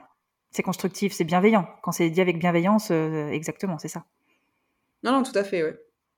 Et euh, dernier point ouais, que je voulais aussi aborder, vous alors je dis vous parce qu'en fait je parle de vous en tant que maison d'édition. Hein, je... Vas-y, il n'y a pas de souci. non mais où tu, il y a plusieurs appels à texte qui sont proposés. Est-ce que comment ça se passe si par exemple quelqu'un veut vous envoyer un roman ou une nouvelle Parce que comme j'ai vu qu'il y avait plein d'appels à texte aussi pour des, enfin plein, plusieurs appels à texte pour des nouvelles. Euh, comment vous faites, enfin, comment la maison d'édition procède, comment tu procèdes pour euh, faire les appels à texte Est-ce que c'est toi qui choisis les sujets? Et, euh, ensuite, euh, voilà, est-ce qu'il y a aussi des gens qui, qui est-ce qu'il y a une boîte de manuscrits sur lequel euh, il y a des romans qui peuvent être envoyés, enfin voilà, ou c'est toi qui dis quand, quand tu ouvres, comment ça se passe Alors c'est vrai que pour, il n'y a pas de souci, ouais, c'est vrai que pour les concours de nouvelles, donc c'est surtout moi qui choisis les thèmes. Alors moi je les choisis en fonction des sabbats, parce que j'adore ça, en fonction de, des saisons, des équinoxes, des solstices, etc. Donc j'essaie de les faire en fonction de ça et de trouver des thèmes j'espère varier, mais voilà, j'en parle à chaque fois un petit peu à mes auteurs, à mon équipe euh, d'illustrateurs aussi, s'ils ont des avis à me donner. Donc voilà, je choisis le thème, après réflexion avec plusieurs personnes. Euh, pour les dates, j'essaie de les mettre en fonction des, des, des fêtes, des saisons. Mmh Et en gros, après, ce qui se passe, c'est que j'ai un petit comité, j'ai quelques personnes, donc c'est très variable, ça dépend euh, si les gens ont le temps. Ce sont des lecteurs bénévoles qui, à qui ça fait plaisir de lire les nouvelles. Je leur envoie tout le tas je leur envoie avec un, ouais, ça, peut faire des gros tas parfois. Et je leur envoie un tableau avec euh, une synthèse que là je leur demande. En fait, je leur demande de qualité d'écriture, euh, qualité de la chute, c'est important dans les nouvelles. La longueur, si, si, si ça respecte, est-ce que le thème est respecté, est-ce que le genre est respecté, est-ce qu'on a bien euh, rappel de tels éléments parce que c'était le sujet du concours? Donc voilà, je leur fais un gros petit tableau à me remplir avec des des petites fonctions particulières que j'ai mis en place voilà pour qu'il y ait des nuances et des couleurs un peu partout et en gros, après, euh, je, moi, je fais le tri sur tous ces tableaux-là. Je regarde déjà euh, s'il y a des nouvelles qui sont validées euh, vert, vert, vert partout par, par tous les lecteurs. Donc en général, celles-là, je les mets de côté, ce sont les gagnants. par contre, ce qui est assez drôle, c'est que pour croiser le fer, là, il y, a eu, il y, a eu, beaucoup trop de textes appréciés par les gens, par tous les gens. C'était un calvaire en fait, parce que du coup, il y en avait. En général, en fait, on... c'est 10 gagnants qu'on sélectionne. Mais moi, j'ai du mal parce que il y en a toujours quelques-uns d'autres, enfin, quelques, quelques autres textes que les gens aussi euh, du comité ont apprécié. Donc en général, je monte jusqu'à 15. Mais là, il y en avait trop. Je crois qu'il y en avait 25 euh, où les gens, en fait, on avait vraiment, on, ouais, on avait, on a vraiment eu beaucoup de textes pour ce concours-là. Ça a dû inspirer vachement le, thème de la guerre. Il y a eu beaucoup trop de textes. Donc là, du coup, là, c'est à moi de faire le tri, quoi. C'est-à-dire que bah, je, je, relis les textes aussi. Je me, contre, c'est forcément subjectif. Hein. C'est-à-dire que moi, si j'aime pas le texte, bah, tant pis, malheureusement, c'est comme ça. Mais à un moment donné, il faut faire un choix. Quand il y a 25 textes et que 15 places, c'est horrible, mais il faut, il faut dire non. Donc là, euh, ah ouais, c'est trop compliqué. Donc là, c'est moi qui gère ça. Et après, pour les appels à romans, il y en a quelques-uns dans l'année. Là, c'est vrai qu'on les a arrêtés. Alors pourquoi? Très simple, parce qu'on en a eu beaucoup l'année dernière. Et que, comme on a une petite maison d'édition, petite équipe, il faut les éditer, voilà, les publier. Euh, moi, je prends beaucoup de temps à la correction, mes collègues aussi, qui me relisent, etc. Ça leur prend plusieurs semaines. Donc euh, voilà, sur un texte, ouais, on y passe plusieurs centaines d'heures, vraiment pour prendre le temps, parce qu'on fait aussi les visuels nous-mêmes de marketing. Donc, faut que, en tout cas, moi, je fais, je fais la quasi-totalité, donc il faut que je connaisse l'histoire, le fond, le message, les personnages par cœur, pour faire les fonds, pour faire les dossiers de presse, pour faire les coms, etc. Donc, euh, ouais, ça prend du temps d'analyse de texte et de correction. Et c'est vrai que là, en fait, on est blindé, quoi. Pour l'année 2024, euh, on est blindé, on a tout ce qu'il faut, même plus, plus que ce qu'il faut euh, pour l'édition. Parce que moi en général je, voulais faire en moyenne deux livres, deux livres par mois. Donc ça fait 24 livres. Mmh. il, y en, aura, peut-être un ou deux de plus ou un ou deux de moins. Mais en gros voilà pour, pour te dire c'est aussi pour ça que j'arrête les appels à texte pour l'instant. C'est parce qu'on a déjà une vingtaine de contrats. Ça ça j'entends très bien. Ce qui est totalement logique. Et d'un autre côté moi je trouve que c'est plus intéressant de faire du qualitatif au quantitatif ça montre aussi une volonté de qualité derrière de ce que tu publies donc c'est et puis c'est plutôt bien aussi de savoir que du coup la maison d'édition soit des textes quand même, parce que ça veut dire qu'elle plaît aussi. Donc c'est plutôt gratifiant euh, à l'inverse, même si ça peut effectivement être assez, euh, j'imagine, anxiogène de recevoir tout d'un coup. ça, de voir plein de. C'est que moi, ce qui. Mais c'est vrai, parfois ça arrive d'un coup. En fait, alors par contre, vous pouvez quand même envoyer vos manuscrits euh, à l'adresse. Alors c'est corde de lune euh, édition euh. C'est le nom du site internet, c'est le nom de domaine. Donc c'est bah, super, merci. Parce que même si on ne sait pas quand on va éditer, voilà, si ça se trouve, ça va tomber en 2024 votre livre par chance, on va dire si, si le timing est nickel, ou alors ce sera 2025. Mais c'est vrai qu'au moins on pourra quand même faire un retour. Alors moi, ce que je demande aussi à mon comité, c'est de faire des retours précis, parce que là, par exemple ça nous est arrivé sur euh, un roman euh, urbain d'une jeune fille qui nous l'a envoyé. C'était son premier. Et en fait, euh, le comité a aimé l'histoire, mais alors ils, ont, ils, ont soulevé beaucoup d'incohérences, beaucoup de problèmes de personnages. Et je leur ai demandé s'ils pouvaient prendre le temps de les noter, de les spécifier. Et comme ça, en fait, on a renvoyé à, la, à cette jeune fille tout un listing avec les numéros de ligne, de page, etc. en lui disant alors écoute, là, tu dis que ton perso prend la voiture, mais en fait, elle déteste la voiture deux pages avant. Donc, euh, explique-nous un peu les choses. Effectivement, elle était contente de ce retour-là. En fait, on laisse, on laisse aussi plein de chance parce qu'on ne va pas dire non non, on va pas l'éditer parce qu'il se passe ci et ça. C'est plutôt, bah, il y a eu plusieurs lecteurs qui l'ont apprécié, mais par contre, il y a des problèmes, bah, soit de, conjugaison, il y, a, y a, des fautes tout le temps, donc ça, ça nous demandera trop de travail, on ne va pas y passer 15 mois sur votre livre. Ou alors, il y a beaucoup d'incohérences, revenez vers nous avec une version plus travaillée, et là, on vous liste un peu les, incohérences. Ça nous arrive aussi sur un, sur un livre en fait qui était de la fantaisie, mais en même temps ça se passait en Afrique du XVIIe siècle, si je me trompe pas. Et là j'avais une lectrice qui était qui s'y connaissait très bien et elle m'a dit écoute, euh, il y a plein d'anachronismes partout, euh, il y a des incohérences historiques. Et là je me suis dit ouais, donc ça effectivement là c'est là c'est plus à nous de bosser ça en fait. Il faut que l'auteur il prenne conscience de, de ses soucis, je pense et qu'il retravaille tranquillement son texte. Voilà, elle lui a fait un fichier avec les mots qui allaient pas, les, les époques qui ne pas. C'est rare. c'est rare. Moi, pour avoir envoyé beaucoup de manuscrits à beaucoup de maisons d'édition, euh, soit c'est du vide, soit c'est vous correspondez pas à la ligne éditoriale, soit c'est un message méchant. Mais c'est rare, un message vraiment constructif qui t'aide dans l'objectif. Mais ce qui peut se comprendre aussi, je peux comprendre que quand tu as 100, 200 manuscrits qui t'arrivent dessus, t'as pas le temps. Je peux comprendre aussi. Mais ce qui, des fois, je trouve assez particulier, c'est que c'est des petits groupes, des petites maisons d'édition qui prennent le temps de faire ça, comparé à des grands groupes qui ne le font pas, alors qu'ils auraient certainement plus de moyens de le faire. Tu vois, on retombe sur. Euh, Exactement, mais c'est vrai euh, complètement. C'est vrai que là, moi, j'ai envie d'instaurer ça avec l'équipe que j'ai parce que je trouve ça trop important et parce que voilà, je m'imagine moi en tant qu'auteur donner un manuscrit à quelqu'un. S'il y a plein d'incohérences et plein de problèmes, j'ai envie qu'on me le dise parce que moi, je vais pas m'en rendre compte. Donc, euh, mais comme tu dis, c'est ça qui est dommage, c'est qu'aujourd'hui, c'est les, plus grosses équipes finalement qui ne s'en occupent pas, alors qu'elles auraient un peu plus de temps et même beaucoup plus de, connaissances aussi, parce que voilà, moi, je, je, suis pas du tout en train de de dire que j'y connais rien ou que, que, je connais tout au contraire, mais je sais qu'il y a plein de choses que je dois encore apprendre. Euh, mon comité de lecture certainement aussi, on n'y connaît pas grand-chose en plein de genres différents. Voilà, on a chacun nos, nos particularités. On aime bien évoluer et apprendre, donc euh, je pense qu'il y a des gros groupes qui auraient encore plus à apporter à des auteurs que des petits, mais qui ne prennent pas le temps. Et c'est vrai que c'est vraiment dommage. Non, mais ouais, c'est ça. C'est c'est effectivement assez dommage. Parce que toi, tu as une formation d'éditrice ou pas de base? Ou tu es autodidacte euh? alors euh, j'ai une, une formation, alors une formation euh, bah, qui est pas officielle comme on dit, qui est pas certifiée par l'État, mais j'ai fait une formation d'un an sur le métier d'éditeur mmh en ligne. Et après en fait sinon moi j'ai un parcours complètement rien à voir. J'ai été ingénieur en informatique industrielle dans le domaine médical. Donc euh, j'ai un master euh, professionnel, ouais, c'est ça, et j'ai un diplôme d'ingénieur également, j'ai un diplôme universitaire et technologique. Enfin, voilà, j'ai des trucs rien à voir. Ok, ok, donc euh, oui, enfin ça développe quand même des compétences. C'est pas de l'édition, c'est pas de la littérature, mais ça développe des compétences aussi. Donc ça, puis après, enfin je pense qu'on peut aussi se former sur le tas et très bien réussir par rapport à quelqu'un qui sort, je sais pas, d'une licence traditionnelle de lettres et qui tout s'apprend aussi. Hein, c'est c'est ça qui est bien. Ah bah, Exactement. En plus, toi, j'ai fait une, formation euh, en ligne euh, d'un an. Ça m'a appris énormément de choses. Alors voilà, je sais qu'il y a encore plein de choses à apprendre. Typiquement, moi, je, n'avais pas appris pendant cette formation euh, tous les pourcentages des plateformes, comment faire les contrats avec les plateformes. Bon, bah, voilà, apprends sur le tas, tu appelles, tu envoies des mails, on t'apprend des choses. Peut-être que tu es prise un peu pour une idiote au début, mais c'est pas grave. et, tu arrives à en vivre de cette maison d'édition et de tes, livres? Non, pas pour l'instant.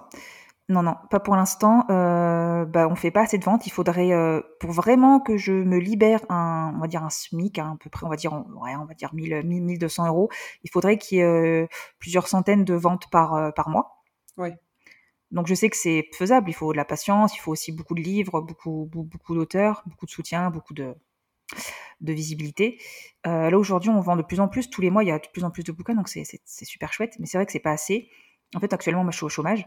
Donc, on va dire que c'est mon chômage là, qui, qui, me nourrit. Mais c'est vrai que, bah, comme beaucoup d'auteurs et beaucoup, je pense, de freelance, euh, il faut le temps. La, la société, elle n'a pas encore un an. Donc, euh, on m'a fait comprendre que ce sera au bout de plusieurs années, quand j'aurai mis tout d'aplomb, quand j'aurai un, procédé hyper clair et hyper net, quand j'aurai peut-être 50 auteurs actifs, que là, ça va vraiment se développer. Et, et, tu as pour projet de faire des salons ou ça, ça se fait pas Parce que c'est aussi un investissement, tu me diras des salons, mais je sais pas si. Ben effectivement, c'est dans l'ambition. Ouais. Moi, j'aimerais beaucoup euh, que, qu'à terme, nos, nos finances, que là, nos finances pour l'instant servent surtout à payer les couvertures. Donc à terme, quand on pourra se payer les couvertures tranquillement, euh, effectivement, moi avant de me verser un salaire, j'ai envie déjà qu'on mette de côté pour faire euh, au moins un ou deux grands salons d'imaginaire niveau national, voire thriller et polar aussi et romance. Pour que plein d'auteurs puissent, puissent être invités sur les, sur les stands. J'aimerais bien aussi mettre d'autres projets en place parce qu'en fait, l'équipe éditoriale, donc on est donc moi et deux, deux, deux relecteurs, plus deux graphistes, en fait, on s'exporte aussi pour les, pour les auto-éditer. D'accord. Donc voilà, donc là on essaye de...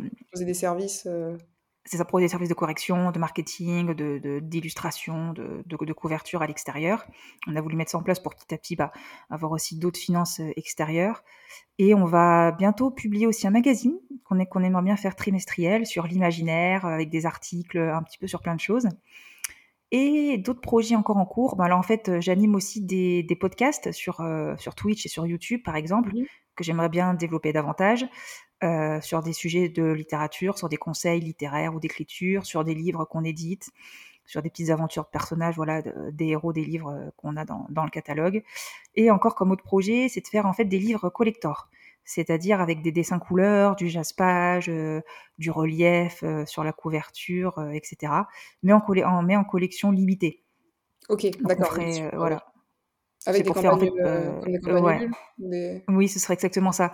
C'est-à-dire qu'en fait, nous, on veut pas faire de stock parce que, en fait, on, on se rend pas compte tout ce que, en tout cas pour une entreprise, ça amène. Déjà, il faut déclarer un local, euh, ça coûte cher. Il y, a il y a une taxe foncière à payer dessus. Il faut payer une assurance pour protéger les bouquins. Enfin, c'est des dépenses en plus, un gaspillage, je trouve, assez, assez hallucinant. Puis beaucoup de pression. Voilà, parce que quand vous vendez pas vos, vos, votre stock de livres, ça vous met une pression supplémentaire sur les épaules qui est peut-être pas non plus la bienvenue quand vous commencez votre activité freelance, quoi. Euh, donc c'est vrai qu'on a voulu éviter le stock pour euh, plein de côtés financiers, puis aussi en y réfléchissant, on s'est dit que c'est quand même aussi l'avenir parce que bon bah ça, ça pollue moins, ça imprime que quand il y en a besoin. Il n'y a pas de mise au pilon. Accessoirement. Exactement. Ah mais c'est ça. Moi je voilà, je sais pas si vous, enfin, toi tu connais du coup, mais moi quand j'en ai entendu parler de ça, j'étais, j'ai été en fait euh, outré. Ouais, mise au pilon, c'est destruction des stocks hein, pour ceux qui ne sont pas au courant. Mais euh, ouais, c'est que moi j'ai, euh, il y a un libraire qui m'avait expliqué qu'à un moment donné, euh, bah, s'il vendait pas ses bouquins, du coup en plus, l'éditeur devait payer le retour chez lui et qu'en plus l'éditeur, selon certains contrats, certains distributeurs, était dans l'obligation de les mettre au pilon. Donc il ne pouvait même pas les revendre. Non, parce détruit. que tu peux pas le solder en fait le livre, puisque la loi protège le livre et le prix d'achat, à part pour la revente en, dans les magasins de revente là ou je crois que tu peux racheter. Moi, j'avais vu sur mon contrat, par exemple, il y a marqué euh, sur un des contrats euh, que j'ai là, euh, que si jamais il y a mise au pilon, en gros, je peux demander à racheter les stocks pour un pourcentage moindre ensuite, enfin un truc comme ça. mais mais ouais, ouais, moi, enfin, ça c'est vrai que c'est un truc dont on n'est pas non plus au courant, mais c'est assez fou de se dire on imprime, on imprime, on imprime, parce que c'est la stratégie des grands groupes, c'est on imprime, et puis si ça va pas marcher, on détruit. écologiquement. Ah ouais.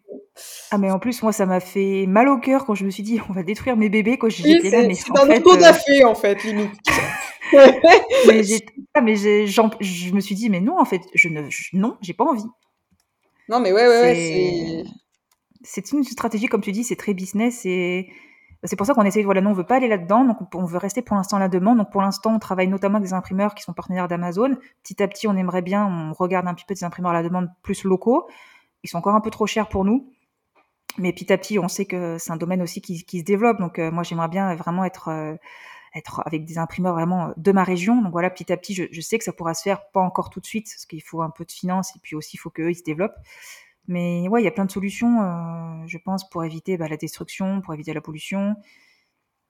On y vient petit à petit. voilà, donc plein de projets, tu vois, aussi là-dedans, pour se développer avec des imprimeurs locaux. Pourquoi pas un jour notre propre imprimerie, qui sait hein, ça, ça, ça, ce serait vraiment dans les, dans les trucs utopiques, tu vois. Plein de podcasts qu'on essaye de mettre en place avec nos auteurs d'ailleurs. Hein. Moi, j'ai essayé d'en animer avec mes auteurs si ça leur fait plaisir pour animer leur compte aussi. on est pas mal sur les réseaux sociaux et voilà, donc plein de petits projets pour essayer de mettre en avant les livres, les histoires, euh, peut-être faire même des jeux par rapport, euh, enfin autour des bouquins. On fait pas mal de concours aussi avec des chroniqueurs partenaires parce qu'on envoie régulièrement tous les mois des livres euh, pour nos chroniqueurs partenaires parce que ça fait ça bah, c'est un coût quoi. C'est quand même pas, ah c'est pas, c'est pas gratuit. Voilà, on se rend pas compte non plus. Euh, les, livraisons de nos jours, c'est un peu complexe. Et puis voilà, les projets de collection limités. Euh, puis plein d'autres idées qui vont venir petit à petit pour développer l'AME, que les histoires vivent encore plus longtemps. Des salons, ça, ça c'est l'ambition effectivement, mais il y a des salons qui coûtent tellement cher que c'est pas pour tout de suite, mais on, on va y venir. Des goodies aussi. on a plein d'idées. Mais c'est vrai que moi, j'ai commencé avec 0 euros. Euh, je suis au chômage, donc bientôt RSA, etc. Donc c'est vrai que les finances, euh, c'est pas glorieux. Donc je peux pas non plus investir et faire des dons à ma société. J'aimerais beaucoup, mais voilà, je sais qu'un jour ça arrivera. Euh, qu'on pourra payer à nos auteurs de gros, salons. Déjà, moi, ce que je fais à mes frais régulièrement, c'est j'envoie des prix, voilà, aux Imaginales, au prix de Grand Prix de l'Imaginaire.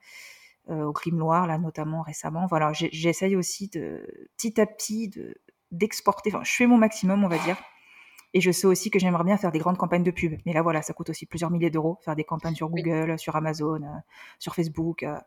c'est, il faut pas juste mettre 100 euros, ça sert à rien. On m'a non, je sais pas si on te l'avait dit, mais moi on m'a dit, non mais attends, faut au moins mettre 1000 euros, sinon ah ça ne vaut pas le coup. D'accord. Ouais, ouais, non, non, mais ça c'est, non, non, mais on se rend pas compte en fait à quel point effectivement ça, que l'argent reste le nerf de la guerre, en fait. voilà. Ah, exactement. C'est, c'est, on y revient, quoi. On y revient. Ouais, on y revient. Je suis en train de me dire, en fait, on a commencé, on parle. En fait, parler que d'art ne fonctionne pas. Désolé, les gens, hein, mais à un moment, euh, enfin. à un moment, il faut, il faut, voilà, il faut de l'argent pour, euh, pour tout. Non, bah, bah, écoute, moi, en tout cas, je te souhaite que tout ça fonctionne. Hein. C'est ce qu'on va, je pense, tous te souhaiter, euh, parce que c'est de beaux projets. puis je trouve qu'il y a une ambition, enfin, une maison d'édition qui effectivement est assez euh, éthique et écologique dans, dans le message que tu, que tu transmets. Donc c'est plutôt, euh, c'est plutôt chouette pour l'avenir. On va rester positif sur l'avenir. et, bah, merci. Puis après, ce que. Hop, vas-y, pardon. Vas-y, vas-y. Merci. Dernier truc, on essaye de mettre en place une belle communauté. Alors, ça dépend de nos auteurs, parce que tous n'ont pas forcément Insta, TikTok, etc., Facebook. Mais euh, on essaye de faire des petits groupes sur, sur ces, sur ces réseaux-là. Et comme ça, voilà, on propose aux auteurs, bah, par exemple, ça arrive régulièrement, il y en a un qui, qui va à un salon euh, sur Toulouse, euh, ça lui arrive souvent de proposer un autre cordelunien, c'est le, c'est le, le nom de nos auteurs, bah, de l'accompagner avec lui, de, de, partager les frais pour y aller. Donc euh, ça c'est cool, ça commence déjà à se faire avec la, dizaine d'auteurs qu'on a déjà à notre actif. Donc ça c'est aussi ce qu'on veut, parce que c'est ça l'entraide. Nous on veut que tous nos auteurs s'entraident, il y en a même beaucoup des auteurs chez nous qui lisent les autres auteurs de chez nous. Ils savent ce dont ça parle etc. Donc, ils s'intéressent aussi aux œuvres des autres. Et ça, je trouve ça cool. C'est vraiment ce que je voulais créer. Une communauté qui, s'aide, pas forcément qui se lit, mais qui s'aide, qui, se donne des contacts, des possibilités, des, pourquoi pas des contacts de salon, des contacts de prix, d'interviews, que sais-je. Euh, là, typiquement, voilà, euh, je te rencontre aussi en tant qu'autrice finalement de la maison d'édition. Je vais partager ton contact avec tous. Déjà, ils pourront connaître ton site qui est super sympa, ton blog euh, aussi. Bah, merci à toi. Et puis voilà, s'ils veulent te contacter, libre à eux, mais en tout cas, je leur donne moi toutes les infos que j'ai à chaque fois, tous les conseils que je peux leur faire. Et ça, voilà, je trouve que c'est important en, tant aussi qu'artiste aujourd'hui, on oublie souvent bah, de s'entraider alors qu'on bah, qu'on devrait, parce que bon, un lecteur aujourd'hui, il va, va pas lire juste un auteur, il va en lire des centaines, donc. Euh... Oui, mais effectivement, je pense que ça, c'est aussi l'air un peu des réseaux sociaux et de la forte concurrence, de se dire euh, je veux avoir mieux que l'autre.